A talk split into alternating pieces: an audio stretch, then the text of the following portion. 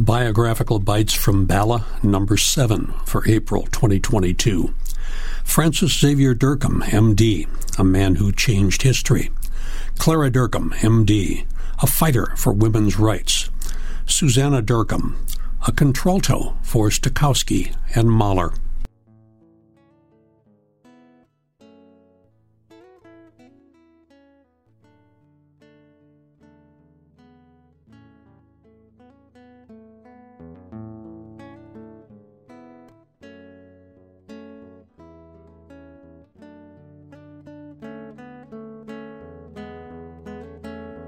Welcome to the seventh episode of Biographical Bites from Bala, West Laurel Hill Stories.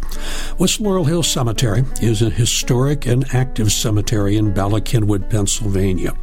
It opened in 1869 across the river from its sister cemetery, Laurel Hill Cemetery in Philadelphia. It's larger than Laurel Hill. It has a totally different feel and a strikingly different population. Like Laurel Hill, it is open 365 days a year, now from 7 a.m. till 7 p.m. There's plenty of parking at the business office just off Belmont Avenue or at the bell tower. If you enter on Belmont, follow the road with the white line in the middle. Another possibility is to just duck in while you're walking the Cynwyd Trail.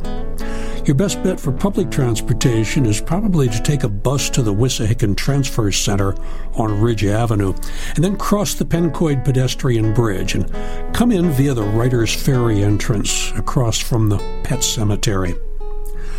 Our seventh episode of Biographical Bites from Bala is from mid April 2022. It tells you of a physician who grew up and trained in Philadelphia and was called as a consultant when President Woodrow Wilson had his stroke in 1919. When Wilson's widow, Edith, wrote her memoirs, she insisted that it was Dr. Dercum who had encouraged her to run things while Woodrow recovered. If true, the world may be a different place because of his suggestion. Francis's sister Clara also became a physician. She spent much of her career giving charity care to the poor in Philadelphia while working tirelessly for women's rights. Their half sister, Susanna, went in a different direction. She became Leopold Stokowski's choice for the voice of Maria Aegyptiaca when he conducted the American premiere of Mahler's Eighth Symphony in Philadelphia in 1916 what I had intended as a half hour program quickly spread to almost twice that this month in Biographical Bites from Bala, West Laurel Hill Stories.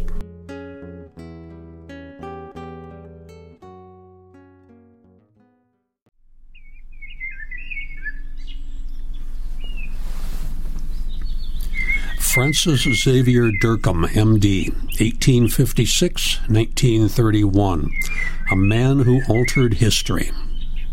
Woodrow Wilson was a neurological nightmare. In 1896, when he was only 40 years old, he had a small stroke that nearly paralyzed his right hand and arm for about six months. It was so bad that he taught himself to write left handed and to type. He blamed his malady on writer's cramp. In 1904, he had another small stroke, not quite as bad as the first. But on May 28, 1906, the then 50 year old president of Princeton University awoke to find himself blind in his left eye. This central retinal artery occlusion was almost certainly from carotid artery atherosclerotic disease and hypertension. And for the rest of his life, Wilson had only peripheral vision in that bad eye. He also developed what at the time was called neuritis, which plagued him off and on throughout his life, but may have been a series of mini strokes or TIAs. In 1912, about the time Wilson was elected President of the United States, famed Philadelphia neurologist Silas Weir Mitchell did a thorough history and physical examination on him and confided that Wilson could not possibly live to the end of his first term. When Wilson moved into the executive mansion, he requested that Dr. Cary Travers Grayson stay on as his private physician. Grayson, who studied medicine at the Medical College of Virginia and then trained at Johns Hopkins under the highly esteemed William Osler, had served as White House physician for Theodore Roosevelt and William Howard Taft. He met Wilson for the first time on Inauguration Day, the 4th of March, 1913, and they took a liking to each other. Wilson asked him to stay, and they became good friends. Grayson placed Wilson on Osler's regimen for hypertension simple diet, regular exercise, golf at least three times a week, and horseback riding, a limited work schedule, and as little stress as possible. Once the United States entered the Great War in 1917, Wilson's anti stress lifestyle went out the window, especially between March and November of 1918, when domestic mobilization and large scale American participation on the Western Front greatly exacerbated stress and required long hours of daily work. Wilson also became uncharacteristically irritable his trip to Europe for the Paris Peace Conference seemed to give him some respite. But then the bottom fell out. On the 3rd of April, 1919, Wilson came down with high fever, delirium, and encephalitis. He was diagnosed with influenza in the dying days of that worldwide pandemic. On the 28th of April, he suffered another small stroke. This led to significant personality changes, memory loss, and bizarre behavior.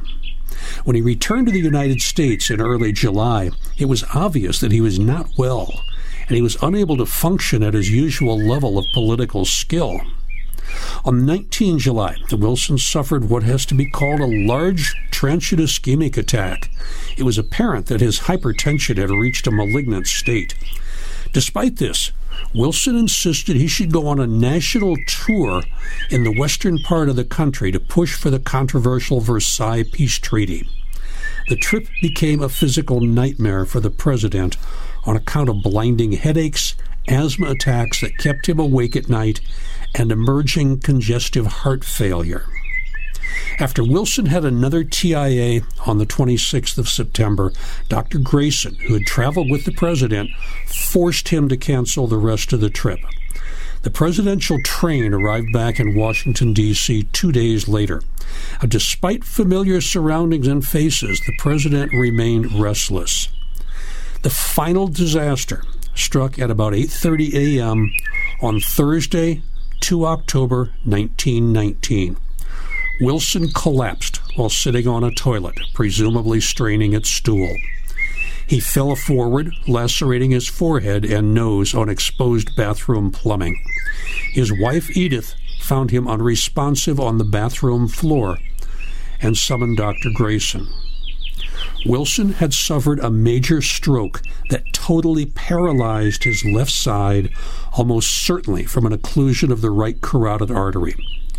Dr. Grayson immediately called a number of consultants, the most prominent of whom was Dr. Francis Xavier Dercum of the Jefferson Medical College of Philadelphia. As you might surmise from his name, Francis Xavier Dercum was a descendant of English Catholics who had migrated to France during the reign of Henry VIII to avoid persecution from the new religion. Two of his ancestors occupied professorial chairs in the University of Würzburg in Germany. Dercum's father, Ernest, 1823 to 1899, migrated to Philadelphia after the failure of the 1848 German Revolution. He married Susanna Earhart, 1824 to 1866, an, quote, American girl of Alsatian extraction, end quote. Francis's early education was received primarily in the public schools of Philadelphia and secondarily in the Central High School. He graduated with an MA degree in 1873. Remember that Central High School is allowed to give MA degrees. At age 18, he entered the medical department of the University of Pennsylvania and graduated three years later in 1877. After postgraduate summer school, he was also awarded a PhD. He set up his practice and he waited for patients to find him. In 1878, he was elected a member of the Academy of Natural Sciences, where he established relationships with Joseph Leidy, Edward Drinker Cope, John Ritter, Henry C. Chapman, and many other pioneers of the 19th century scientific community in Philadelphia. In the first year of his membership, he prepared and read a paper entitled The Morphology of the Lateral Lines in Fishes. But Dercum soon discovered his real interest was in neurology. He joined in the studies of anatomist Dr. Andrew J. Parker, who was devoting himself to the study of the morphology of the brain and its convolutions. As they carefully stimulated certain areas of the brain, they noted which cells led to muscle movement of the body. As they destroyed small areas of the brain, they were able to map the concomitant loss of function. They did similar studies with sensory functions. Dercum and Parker worked together until the untimely death of the latter from pneumonia at age 36 in 1892. Dr. Parker is interred at Laurel Hill Cemetery, Section B, Lot 141. Dercum then studied with Horatio C. Wood, professor of nervous and mental diseases at the University of Pennsylvania. In 1883, he was appointed chief of the dispensary for nervous diseases in the medical school of the university.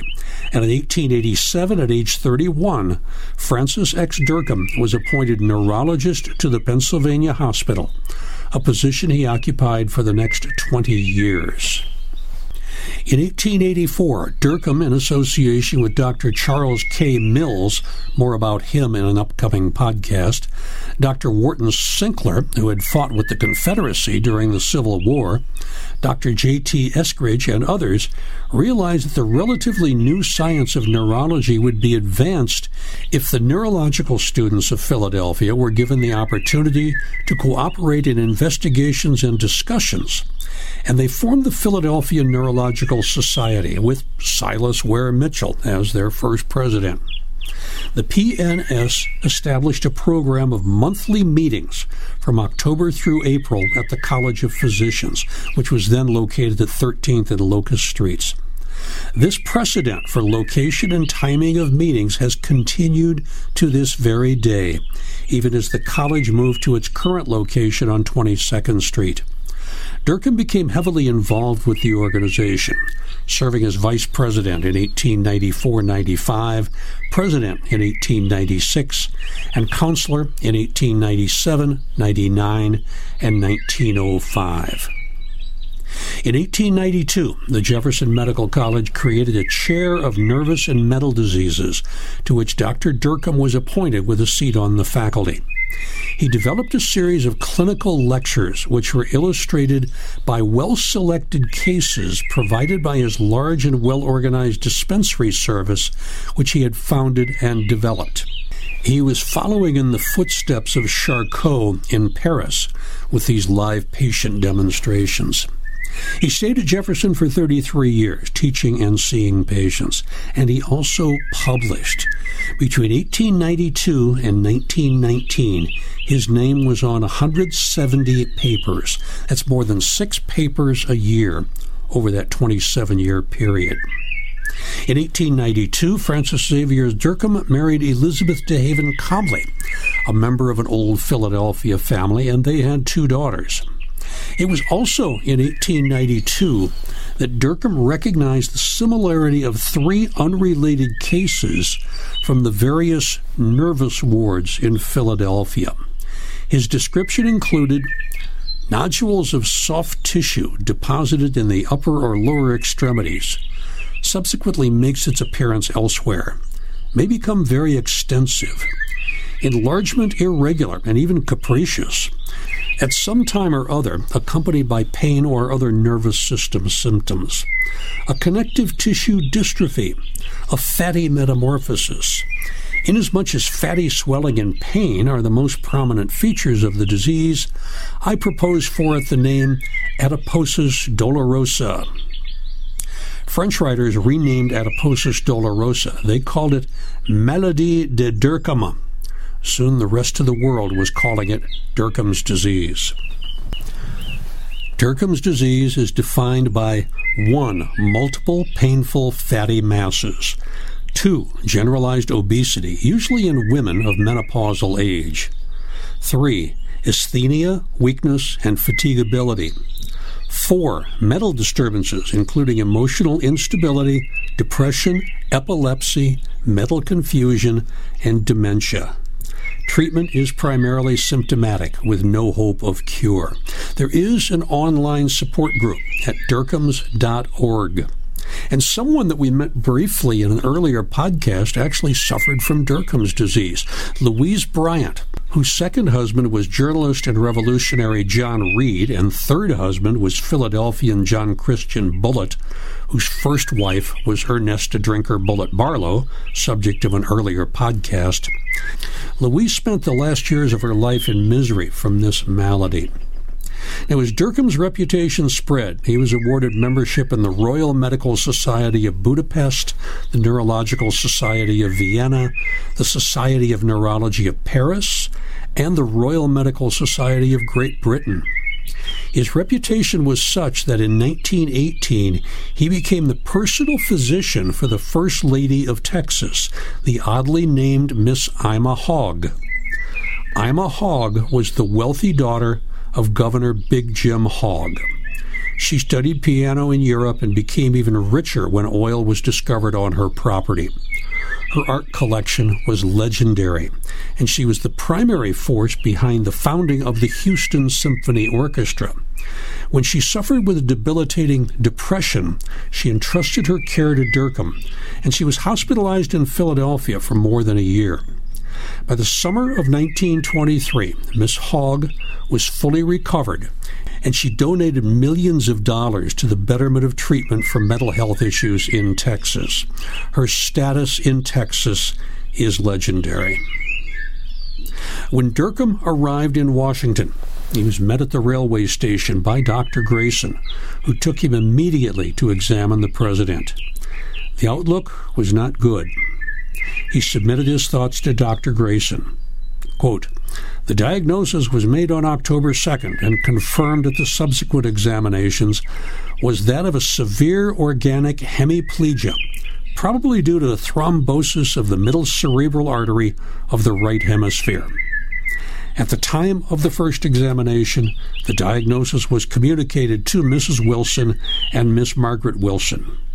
The subsequent course of the case revealed the hemiplegia to be persistent. Notwithstanding, because of the improvements noted at various times, Dr. Grayson thought it wise to issue general statements only. Wilson's impairment was devastating and more than likely permanent. In addition to hemiplegia, Wilson suffered other manifestations of major disturbance of the right brain hemisphere. With the paralysis and loss of sensation on the left side of his body, he also suffered a left homonymous hemianopsia. That's a loss of vision in the left half fields of both eyes. Since he had pre existing loss of central vision of the left eye from the 1906 stroke, Wilson now had clear vision only in the temporal half field of his right eye. He had difficulty swallowing. His voice was weak and dysarthric. His speech never regained its normal modulation, resonance, or fluency. By the end of October, Wilson was taken out of bed and placed in a chair, but he still could not support himself. It was not until after Christmas that he could stand and walk a few steps with the assistance of a cane. When he tried to smile or speak, his facial droop became even more prominent. So the president grew a beard and a mustache. And as with many people with right hemispheric lesions, he developed hemi inattention. He tended to ignore any visual or auditory signals that came from his left side. Even more frightening was Wilson's anosognosia, literally lack of knowledge of disease. President Wilson denied that he was paralyzed or had lost a vast majority of his sight. His mood was inappropriate. Despite severe incapacities, The patient seemed calm and unconcerned. Wilson did not deny that he was physically ill. He realized that the use of his limbs was impaired. He referred to himself euphemistically as lame. But he did not believe that his illness prevented him from properly carrying on his duties, so he did not declare himself disabled.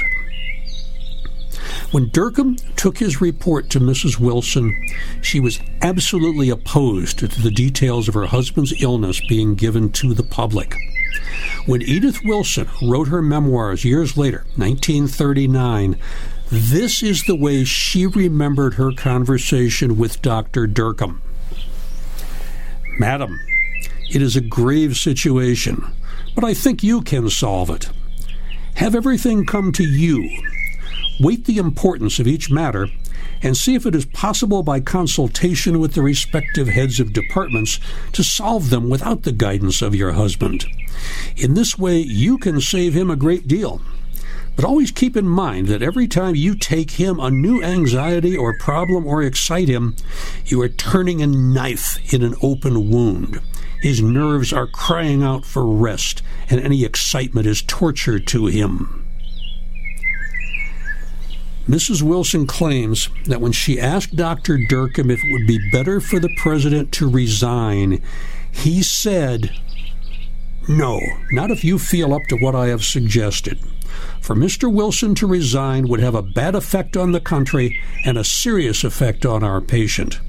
He has staked his life and made his promise to the world to do all in his power to get the treaty ratified and make the League of Nations complete. If he resigns, the greatest incentive to recovery is gone and as his mind is clear as crystal, he can still do more, even with a maimed body, than anyone else. He has the utmost confidence in you. Dr. Grayson tells me he has always discussed public affairs with you, so you will not come to them uninformed. This is staggering knowing what he did as an expert in brain pathology, it is highly unlikely that Dr. Dercum would have assumed such responsibility or would have used these words to Mrs. Wilson to essentially say, You take over the government uh, because he needs his rest. But by the time her book was published, Dercum was dead for eight years, and he had no rebuttal. Now, could Wilson have been replaced by the guidelines that existed in 1919? The U.S. Constitution's Article 2, Section 1, Clause 6 states In case of the removal of the President from office or of his death, resignation, or inability to discharge the powers and duties of the said office, the same shall devolve on the Vice President and the Congress may by law provide for the case of removal, death, resignation, or inability, both of the President and Vice President, declaring what officers shall then act as President, and such officers shall act accordingly until the disability be removed or a President shall be elected since Wilson could not even recognize the extent of his disability, he was certainly not prepared to resign. In fact, he talked with friends about a third run for the presidency in 1920, and Congress did not have the power at that time to remove him from office. Now, what if Grayson or Dercum had revealed the true state of the president's health? One can argue that they would have been derelict in their Hippocratic oath, which includes the words, Whatever, in the course of my practice, I may see or hear, even when not invited, whatever I may happen to obtain knowledge of, if it be not proper to repeat it, I will keep sacred and secret within my own breast. The 25th Amendment was not ratified until 1967. Section 4 says whenever the vice president and a majority of either the principal officers of the executive departments, that is the cabinet, or of such other body as Congress may by law provide transmit to the President pro tem of the Senate and the Speaker of the House of Representatives their written declaration that the President is unable to discharge the powers and duties of his office, the Vice President shall immediately assume the powers and duties of the office of acting President. That did not exist in 1919. Well, so far as we know, Dr. Francis Xavier Dercum never discussed his care of President Woodrow Wilson with anyone else, and his private medical notes were destroyed after his death in 1931. Dr. Dercum resigned his professorial duties in June 1925. He was 69 years old. He planned to spend his retirement in doing research of his own choosing. But a few months before he retired, Dercum had been elected vice president of the American Philosophical Society.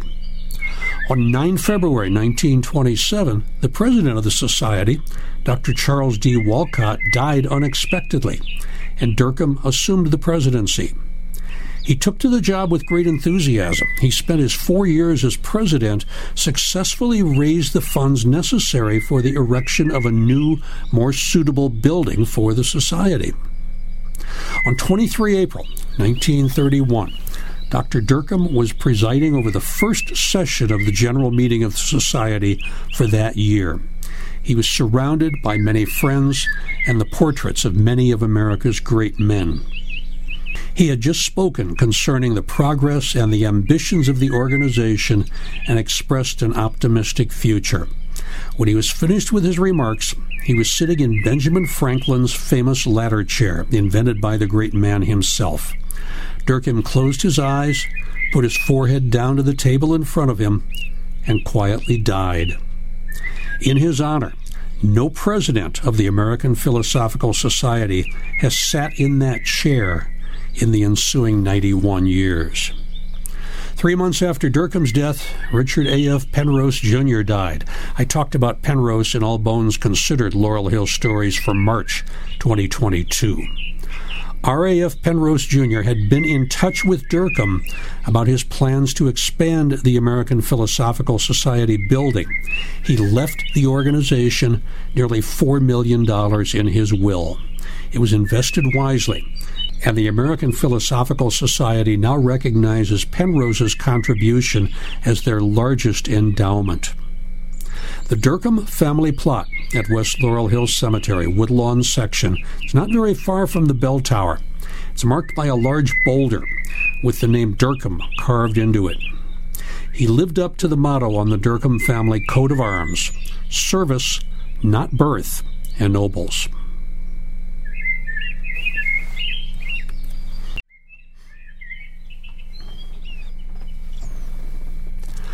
Clara Therese Dercum, M.D., 1858 1934. Neurasthenia was a tricky diagnosis. The term neuro from nerve and thenia from weakness was first used in the early 19th century.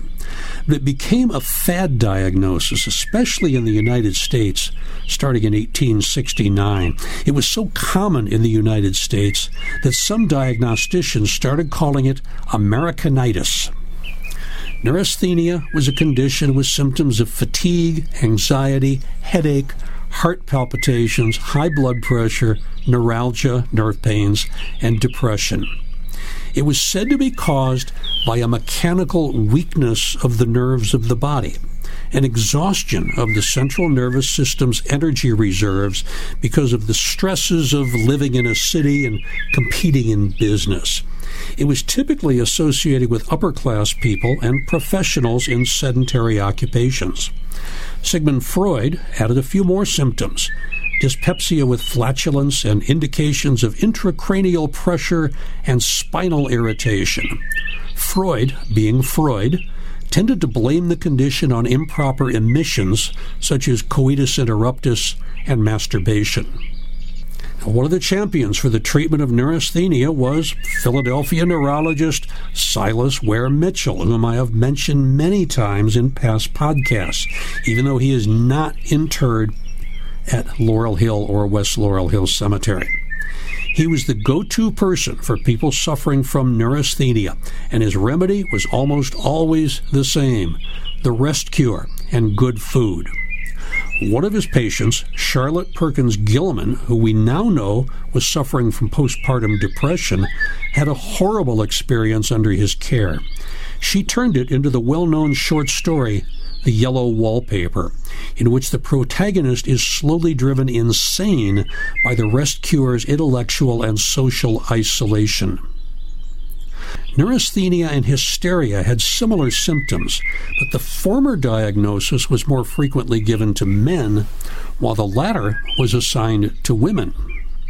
As more women entered into the practice of medicine, they worked to remove some of the misconceptions and stigma attached to the diagnosis of hysteria. The word hysteria itself originates from the Greek word for the uterus, hystera, the oldest record of hysteria dates back to 1900 BC, when Egyptians attributed the behavioral disturbances to a wandering uterus. To treat hysteria, Egyptian doctors would put strong smelling substances on the patient's vulvas to encourage the uterus to return to its proper position. Another tactic was to have the patient smell or swallow unsavory herbs to encourage the uterus to flee back to the lower part of the woman's abdomen. As late as the early 1900s, there was still a tendency to attach the symptoms of neurasthenia and hysteria in women to varying pelvic disorders. In the 13 March 1909 edition of the Journal of the American Medical Association, Philadelphia physician Clara Therese Dercum, MD, published an article entitled The Nervous Disorders in Women Simulating Pelvic Disease, an analysis of 591 cases. Although less well known than her brother, Dr. Francis X. Dercum, Clara T. Dercum was a well regarded physician, lecturer, and advocate for women's rights and social causes. Born in 1858 in Philadelphia, Clara initially worked as an embroidery artist before attending the Women's Medical College of Pennsylvania, from which she graduated in 1887. She worked as physician and an instructor at the Women's Hospital of Philadelphia and the Jewish Maternity Home, an institution dedicated to serving the gynecological, obstetric, and pediatric needs of poor Jewish women. Dercum also taught at the Women's Medical College. She published medical papers on many topics, as varied as treating typhoid fever to electric treatment of fibroid tumors. She gave numerous talks at meetings around Philadelphia, also on a wide range of topics. Opium poisoning successfully treated by hypodermic injections of strychnine after the failure of other measures. Hyperemesis gravidarum terminating in recovery after an induced abortion of twins.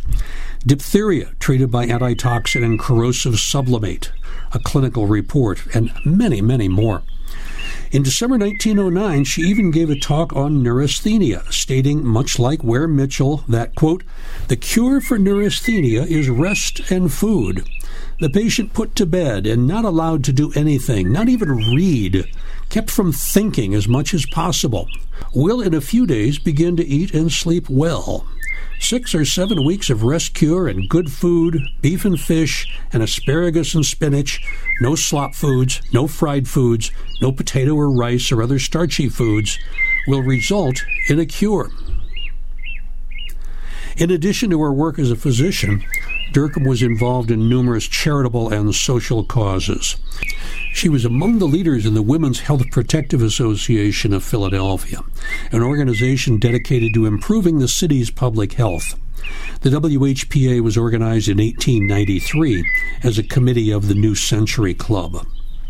In 1897, Dr. Clara Dercum joined with other physicians in petitioning for a charter to establish a pay hospital for patients with infectious diseases, especially scarlet fever and diphtheria. I talked about how scarlet fever was the scourge of children and teenagers in the late 19th century in All Bones Considered Laurel Hill Stories for November 2021, entitled Teen Angels. In December 1903, Dr. Dercum bought a building at 810 North Broad Street for $10,600, where she also set up her medical practice.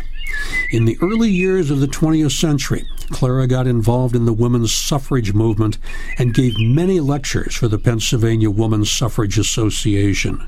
She marched with women seeking the vote and in 1913 spoke at a four night open air campaign at Ridge Avenue and Queen Lane advocating votes for women.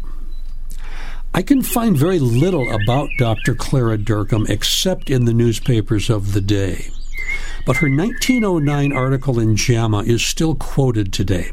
She begins by patiently recounting the symptoms of neurasthenia and hysteria somatic, motor, sensory, and psychic.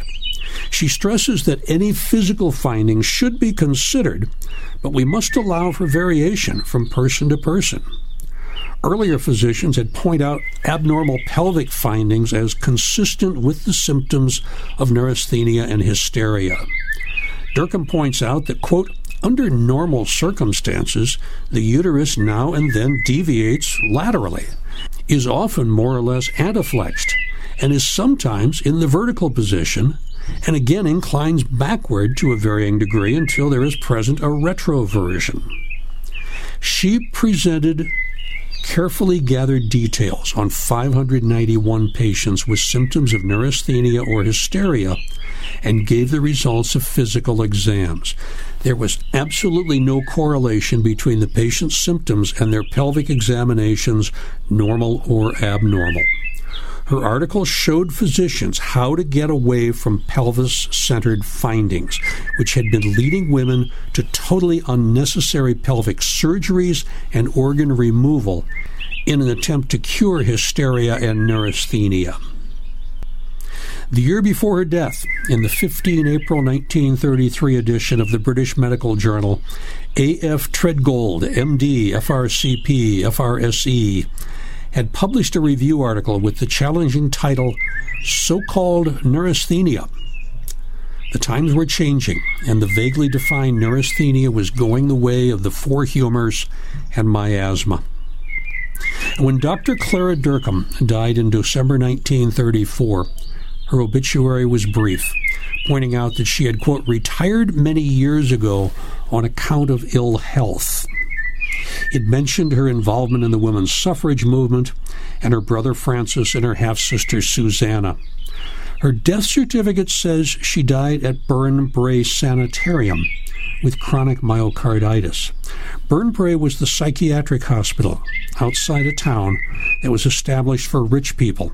I talked about it in All Bones Considered Laurel Hill Stories from March 2022 in the section on Francis Boyes Penrose. Clara Dercum was 76 years old. She had never married. I can find no pictures of Dr. Dercum or the class of 1887 on the web. She was interred in the family plot at West Laurel Hill with a simple grave marker.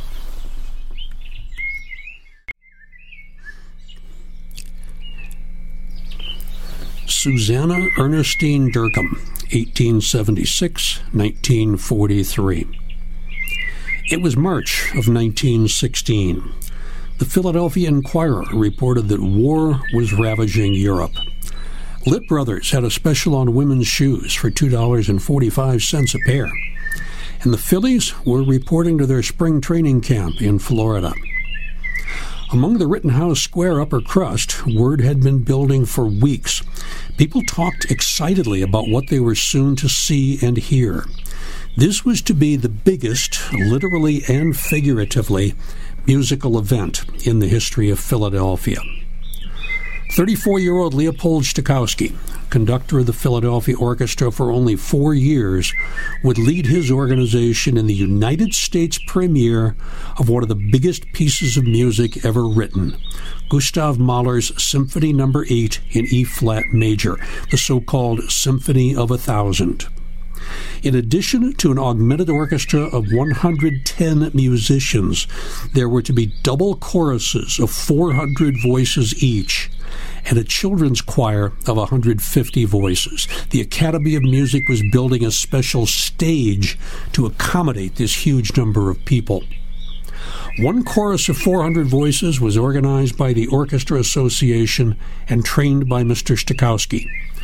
While Henry Gordon Thunder, yes, that was his real name, assumed responsibility for the second chorus of the same number of voices. This second chorus was made up of members of the Choral Society of Philadelphia, the Mendelssohn Club, and the Fortnightly Club. Thunder, 1865 to 1958, was married to Mary Forney Thunder. She was the daughter of John Weiss Forney, 1817 to 1881. He was a journalist and a political rainmaker. Many people blame him for Vice President Andrew Johnson showing up drunk for his 1865 inauguration. I will talk about Forney and his family, including Henry Gordon Thunder, in a future podcast. They're buried in the river section at West Laurel Hill Cemetery. Stokowski had been planning this event for years. He was present at the first performance of the Eighth Symphony in Munich on 12 September 1910, which was under the direction of the composer. He had also attended many of the rehearsals.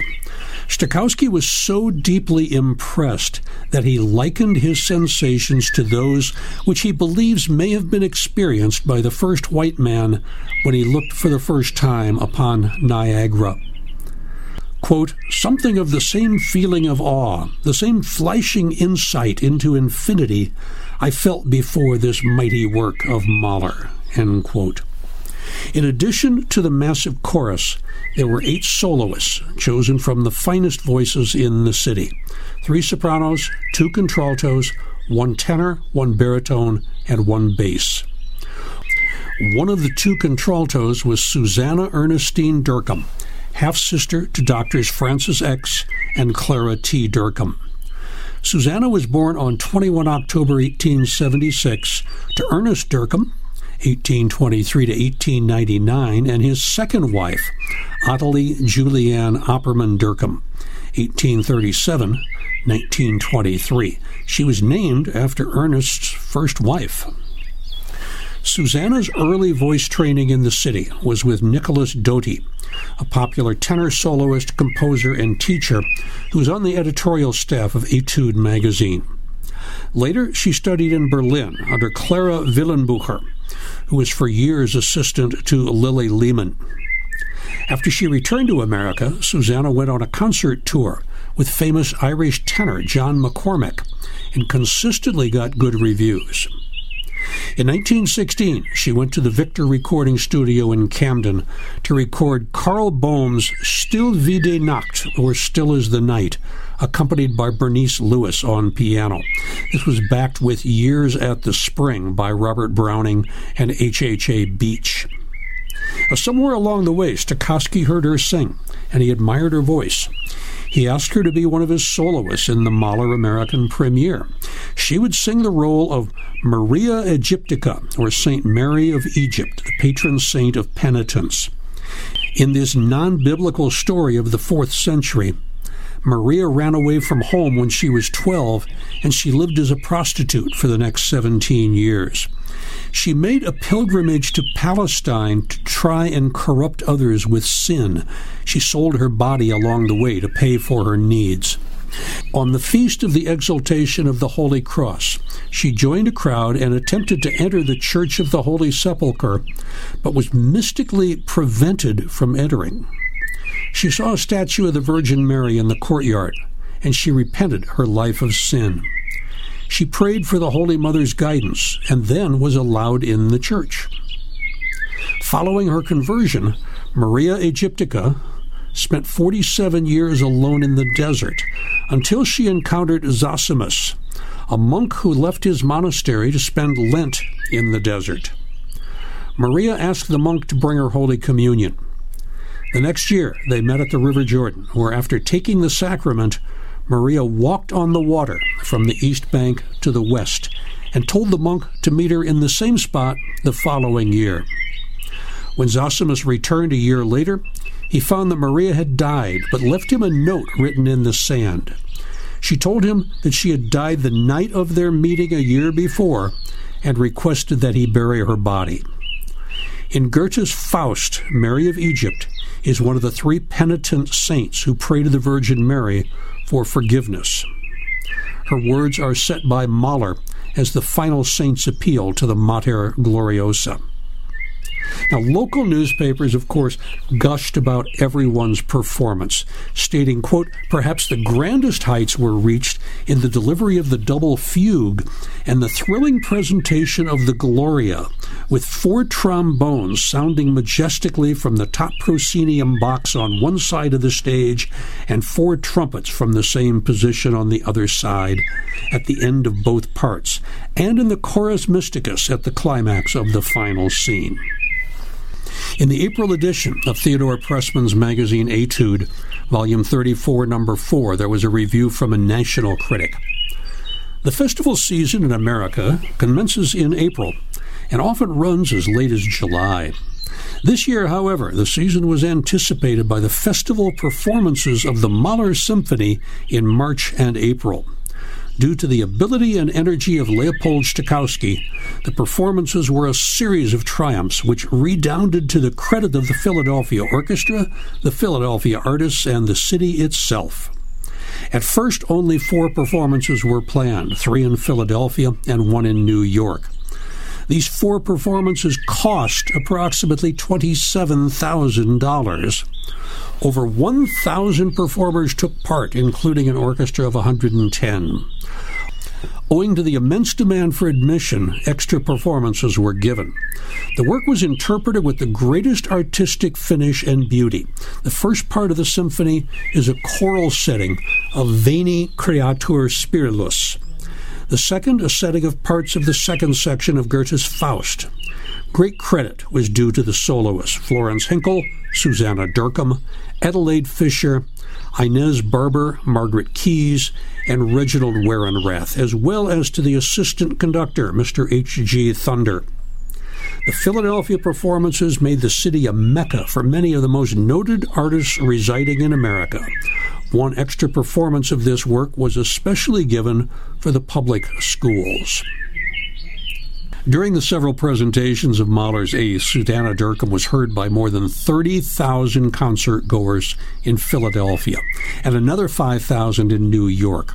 Her reputation skyrocketed. Two months after her triumph in the Mahler, she gave a solo recital in Carlisle, Pennsylvania. The reporter described a quote, deep, rich, pure contralto truly artistic quality of her interpretations as well as the natural beauty of her voice. Susanna started giving lieder recitals for numerous societies and clubs in Philadelphia, Boston, Newark, and Washington, and in many colleges. She was one of the most sought after contraltos in the country. She also was teaching and presented recitals of her pupils. They were occasionally announced in the newspapers over the next 25 years or so. There's a story on the front page of the 21 July 1921 Philadelphia Evening Ledger under the headline Brave Contralto Routs Intruder. Fearing that an intruder who had slipped into her home might frighten her aged mother, Miss Suzanne, that's the way they spelled it, was Suzanne Dercum contralto, who was also sung with the Philadelphia Orchestra, bravely confronted the man and pursued him when he ran. Down the stairs at her home at 1831 North 13th Street she ran, chasing the man for nearly a square. When the two reached the corner, the intruder was only a few feet in front of Miss Dercum. She spied a milkman and shouted, Stop that man! She explained to the reporter that there is nothing about being a heroine at all. It was, of course, a very unpleasant experience. The man took nothing, however. Everything was in its place when he left. In 1932, Susanna was secretary of the Philadelphia Art Alliance, which was sponsoring the Eurydice Chorus Award, a competition for music written for women's voices of three or more parts, a cappella or with accompaniment, with or without incidental solos. In 1933, the Philadelphia Conservatory of Music announced that auditions for the opera class will be next week. The vocal department is under charge of Susanna Dercum. On 9 June 1943, Susanna Dercum died of heart failure at Lankenau Hospital, where she had been staying since suffering a heart attack two weeks earlier. She had never married. She was 66 years old, and the bulk of her obituary talked about her relationship to Dr. F.X. Dercum. She was interred in the family plot in the West Lawn section of West Laurel Hill Cemetery. Her name was carved on the front of her mother's stone.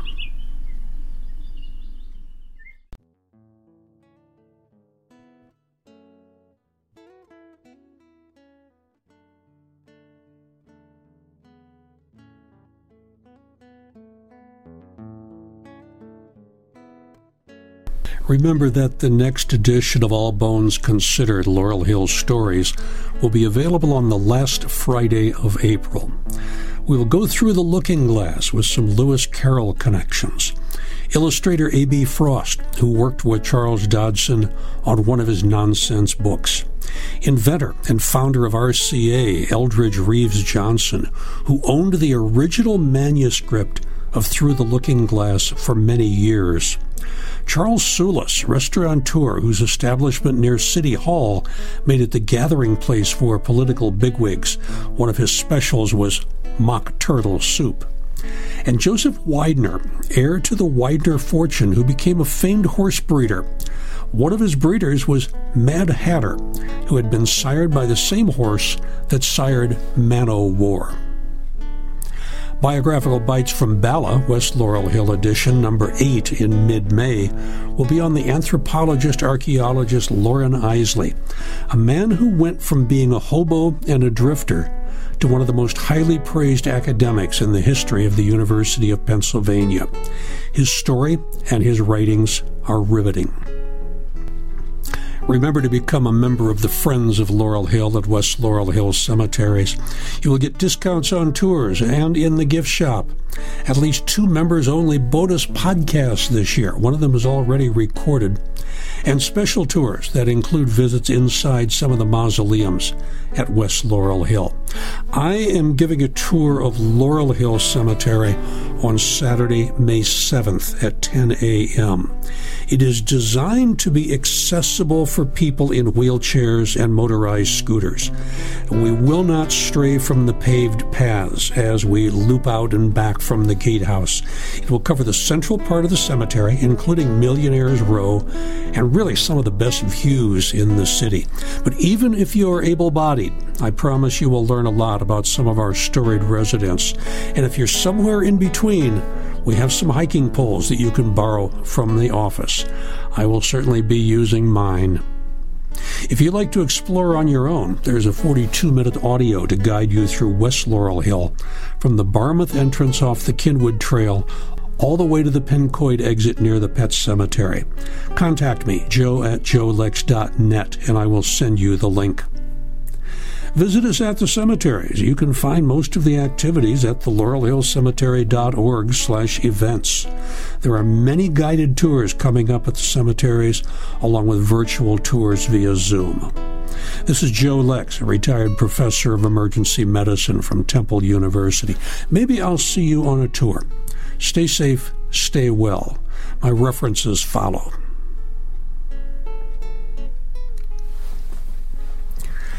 I thought this was going to be a simple podcast, and it turned into something far more complex than I realized, or, or, what I planned from the beginning, anyway. My primary references for Francis Dercum were Albert P. Brubaker, Francis X. Dercum, Proceedings of the American Philosophical Society, Volume 71, 1932, pages 39 to 48. Dina A. Patel and Kenneth G. Swan, Francis Xavier Dercum, A Man for All Seasons. That's from the Annals of Clinical and Translational Neurology, Volume 1, Number 3, 2014, pages 233 to 237. Arthur S. Link, Dr. Grayson's Predicament. Proceedings of the American Philosophical Society, Volume 138, Number 4, pages 487 to 494. Edwin A. Weinstein, Woodrow Wilson, A Medical and Psychological Biography. It's Princeton University Press, 1981. Chapter 21, A Massive Stroke and the Politics of Denial. That's pages 349 to 370. And Edith Bolling Wilson, My Memoir, New York, 1938. For Clara Dercum, I used a few sources. David Drummond, Neurasthenia, Its Nature and Treatment. That's from the British Medical Journal, 7 July 1906, pages 11 to 14. Then an article by Clara T. Dercum, MD. The Nervous Disorders in Women Simulating Pelvic Disease. That's from the Journal of the American Medical Association, 13 March 1909, pages 848 to 851. David G. Schuster, Personalizing Illness and Modernity. S. Weir Mitchell, Literary Women and Neurasthenia, 1870 to 1914. That's from the Bulletin of the History of Medicine, Winter 2005, Volume 49, Number 4, pages 695 to 722. It's really a fascinating article. A.F. Tredgold, M.D., So Called Neurasthenia, the British Medical Journal, 15 April 1933, pages 647 to 651. And Edward Shorter, From Paralysis to Fatigue, A History of Psychosomatic Illness in the Modern Era. That's from the Free Press, a division of Macmillan Incorporated, New York, especially chapters 4 and 8. For Susanna Dercum, I got most of the information from the newspapers of the day, and I confess I got the information on the details of Mahler's Symphony of a Thousand from Wikipedia. It gave me the information that I needed. So until we meet again, either in person or through podcast, this is Dr. Joe Lex. Stay safe, stay well.